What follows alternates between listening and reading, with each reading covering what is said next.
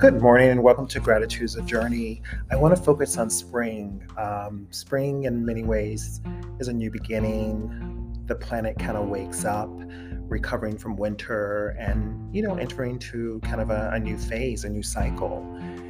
And also, it's in a process of development. Things are growing, things are opening up, and you know, that can be very beautiful. And then we have to look at other parts of the world, like in the Ukraine and Syria and Yemen. And the list can go on and on where it's not so um, optimistic. They're dealing with a lot of trauma and a lot of uh, fear.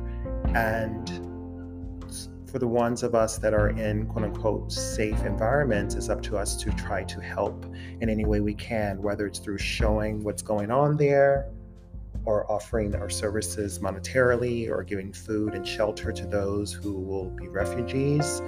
And I've been saying lately that, you know, when we think of the idea of refugees, we have to look at ourselves that any of us at any point in our lives could be a refugee, and that we must extend ourselves to everyone, not a particular group, um, not if a group is demonized as Islamic people have been here in the US. Um, if there are refugees that need our assistance, we should be there for them, whether they're from the Ukraine, Africa, the Middle East, wherever they're from.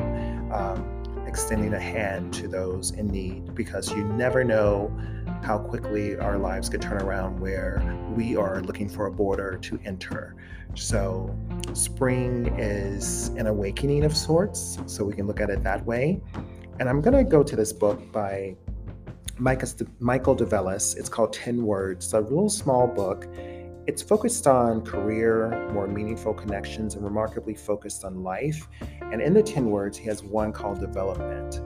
And I think spring leans into that word a process of evolving, processing or growing, an important situation, moment, or event. So we are all in a process of development. We are also in the process of opening up, springing into life.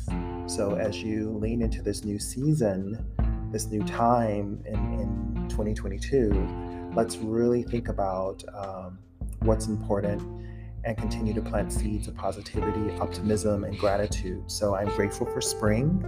I'm grateful for all that is. And I want to thank each of you for tuning in to Gratitude is a Journey. This is my second to last episode for a while. I'm actually going to take a three month break from these. And uh, if you want to hear more, there are old podcasts on this platform, Gratitude is a Journey, Spotify, Anchor, you know, Apple, as well as Google Podcasts and uh, Radio Public. So please take a moment to listen to them over this time. You have about two to three years worth of podcasts you can listen to. And also, if you need more motivation, my book, 100 Days of Gratitude, is excellent for daily practice, at least for 100 days, and it'll get you in the mode of thinking about gratitude and what that means for you and your family and those around you.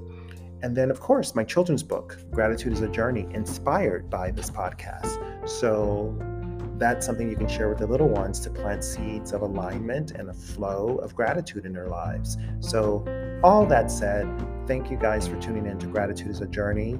Lean into spring, lean into development, lean into opening up to new things. Thank you so much.